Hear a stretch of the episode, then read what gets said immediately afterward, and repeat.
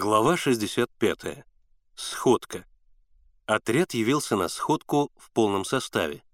Всем было интересно. К тому же сходка происходила в клубе, хозяевами которого ребята себя до некоторой степени чувствовали, ведь они его построили. Обычно на сходку собирались только мужчины. Теперь же пришла вся деревня. И мужчины, и женщины, и дети. Было душно, но многие сидели в полушубках и валенках. Облачка сизого махорочного дыма уходили под деревянные стропила. Потолка не было. В сущности, это был большой сарай. На сцене стоял маленький стол, покрытый красной материей. За ним сидели председатель сельсовета Иван Васильевич и Борис Сергеевич. Председатель встал, потребовал тишины и сказал «Гражданы!» Он всегда на сходках почему-то говорил не «граждане», а «гражданы», видимо, для торжественности. «Гражданы, начнем собрание. Есть постановление центральной власти. Значит, в бывшей барской усадьбе организовать трудовую коммуну для детей из числа бывших беспризорных товарищей. Значит, э, слово для информации имеет директор Борис Сергеевич. И просьба, гражданы, не курить. Но все продолжали курить. Борис Сергеевич вышел к рампе. Все замолчали и воззрились на него. «Товарищи», — сказал Борис Сергеевич, — «коммуна организуется из числа бывших воспитанников детского дома. Все они в прошлом беспризорники, а некоторые даже и малолетние преступники. Говорю вам об этом прямо, чтобы все были в курсе дела». Он замолчал. В зале нарастал глухой шум. Сначала это был тихий, сдержанный говор многих людей в разных местах клуба. Потом все заговорили разом, зашумели, заволновались, и, наконец, раздался истошный женский крик. «Они и нас тут всех пограбят, да перережут!» Это крикнула женщина с ребенком на руках, вся точно обернутая большим цветастым платком. «Да, товарищи, некоторые из них были малолетними преступниками», продолжал Борис Сергеевич. «Но это было когда-то. За несколько лет, проведенных в детском доме, ребята стали совсем другими.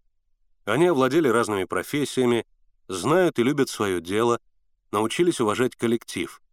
Короче говоря, я ручаюсь за каждого. И вот увидите, у вас с коммунарами установятся самые лучшие отношения. Вы не будете на них в обиде, и я надеюсь, что и коммунарам не придется обижаться на вас. Но по мере того, как говорил Борис Сергеевич, шум опять нарастал. Миша внимательно наблюдал за собранием и видел, что кулаки хотя и не кричат, но будоражат всех. Они сидели вокруг Ерофеева и лавочника, маленькой, но сплоченной и злой кучкой, сознавая, что симпатии большинства собравшихся на их стороне, потому что все не хотят здесь коммуны, боятся ее, боятся коммунаров, про которых им наговорили всякие ужасы. И Мише было жаль Бориса Сергеевича, одиноко стоявшего на сцене лицом к лицу с враждебным собранием, которое не хотело его слушать и прерывало на каждом слове злобными и насмешливыми выкриками. Он всей душой сочувствовал Борису Сергеевичу, но ничем не мог помочь ему. А собрание шумело, кипело, бурлило. Особенно волновались женщины.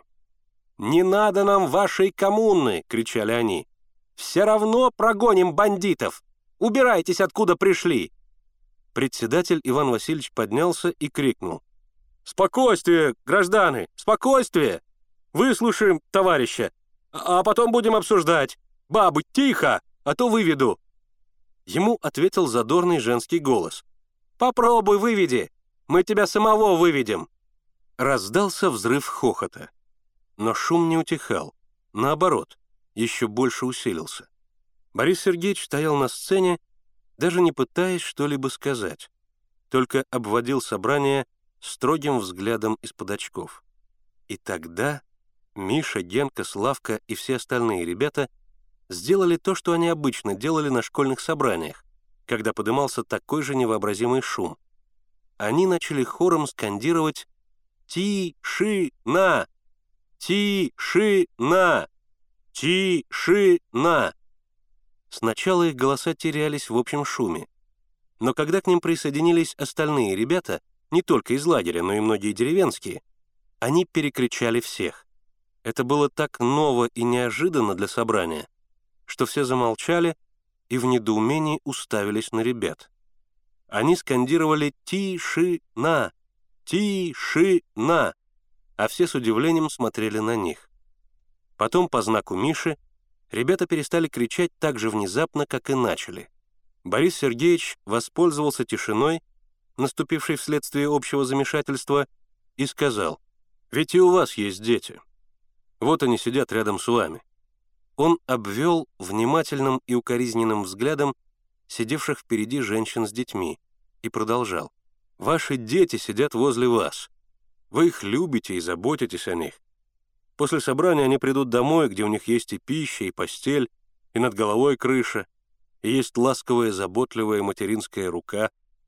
Почему же вы так жестоко относитесь к тем, кого война, разруха и голод лишили всего? И крова, и семьи, и отца, и матери.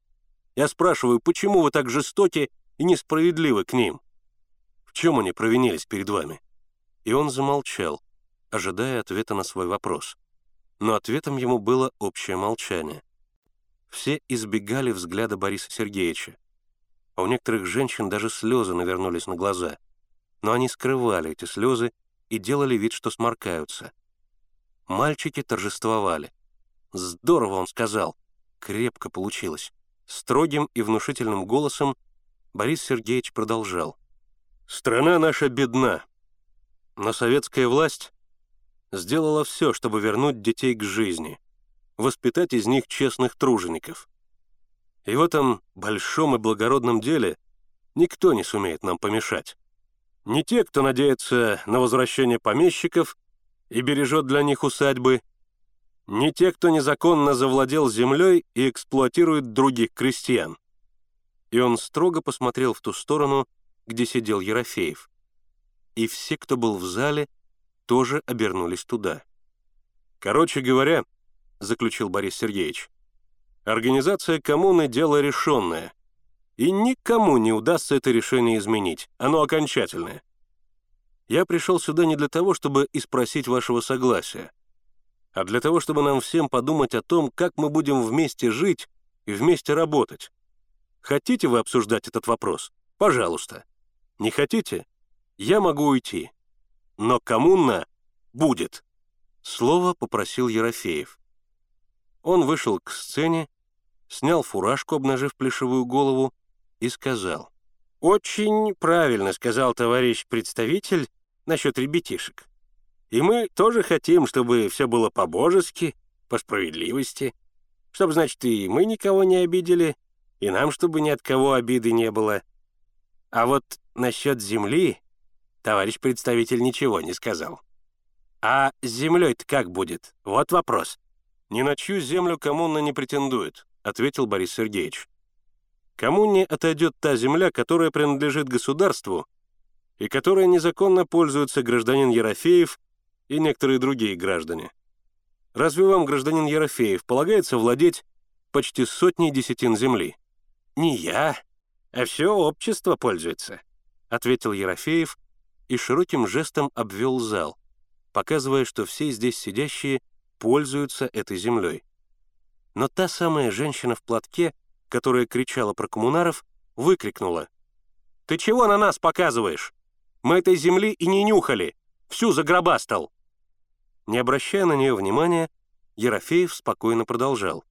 «Владеем по закону. На то и бумага из губернии есть.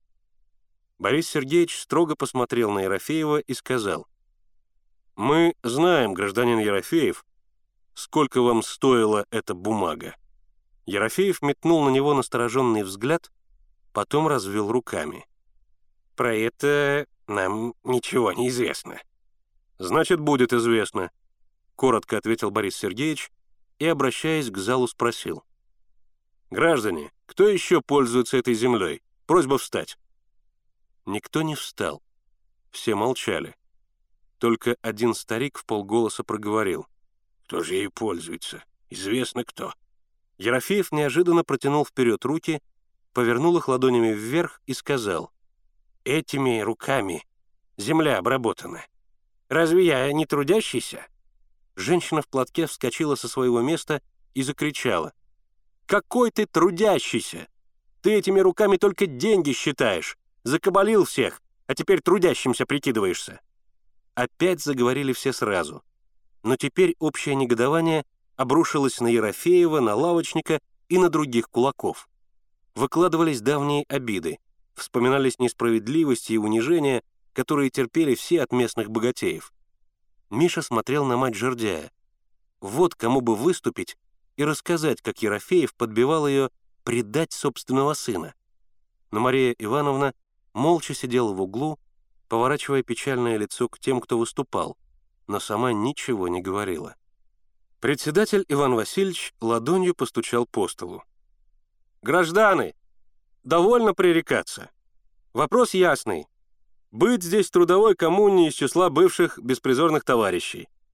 А то, что некоторые свою шкуру защищают, так это их личное дело. Все трудящееся крестьянство, и которые бедняки, и которые середняки, горит способствовать общему делу. А потому просим Бориса Сергеевича доложить, как мыслится работа коммуны, в каком, значит, направлении и какая от нас требуется помощь. Борис Сергеевич рассказал, чем будут заниматься коммунары, что они будут сеять, какие сады разобьют, какие у них будут мастерские и подсобные предприятия, какую выгоду от этого получит окрестное население. Все молча и внимательно его слушали. Может быть, он и не привлек всех на свою сторону, но большинство чувствовали, что настоящая правда на его стороне, а не на стороне тех, кто эксплуатировал их. А ребята торжествовали. Речь Бориса Сергеевича казалась им прекрасной. Он нарисовал такую заманчивую картину развития коммуны, что, слушая его, им хотелось тоже стать коммунарами, остаться здесь и создавать на новом месте новое хозяйство. Нового, как выразился Борис Сергеевич, коммунистического типа.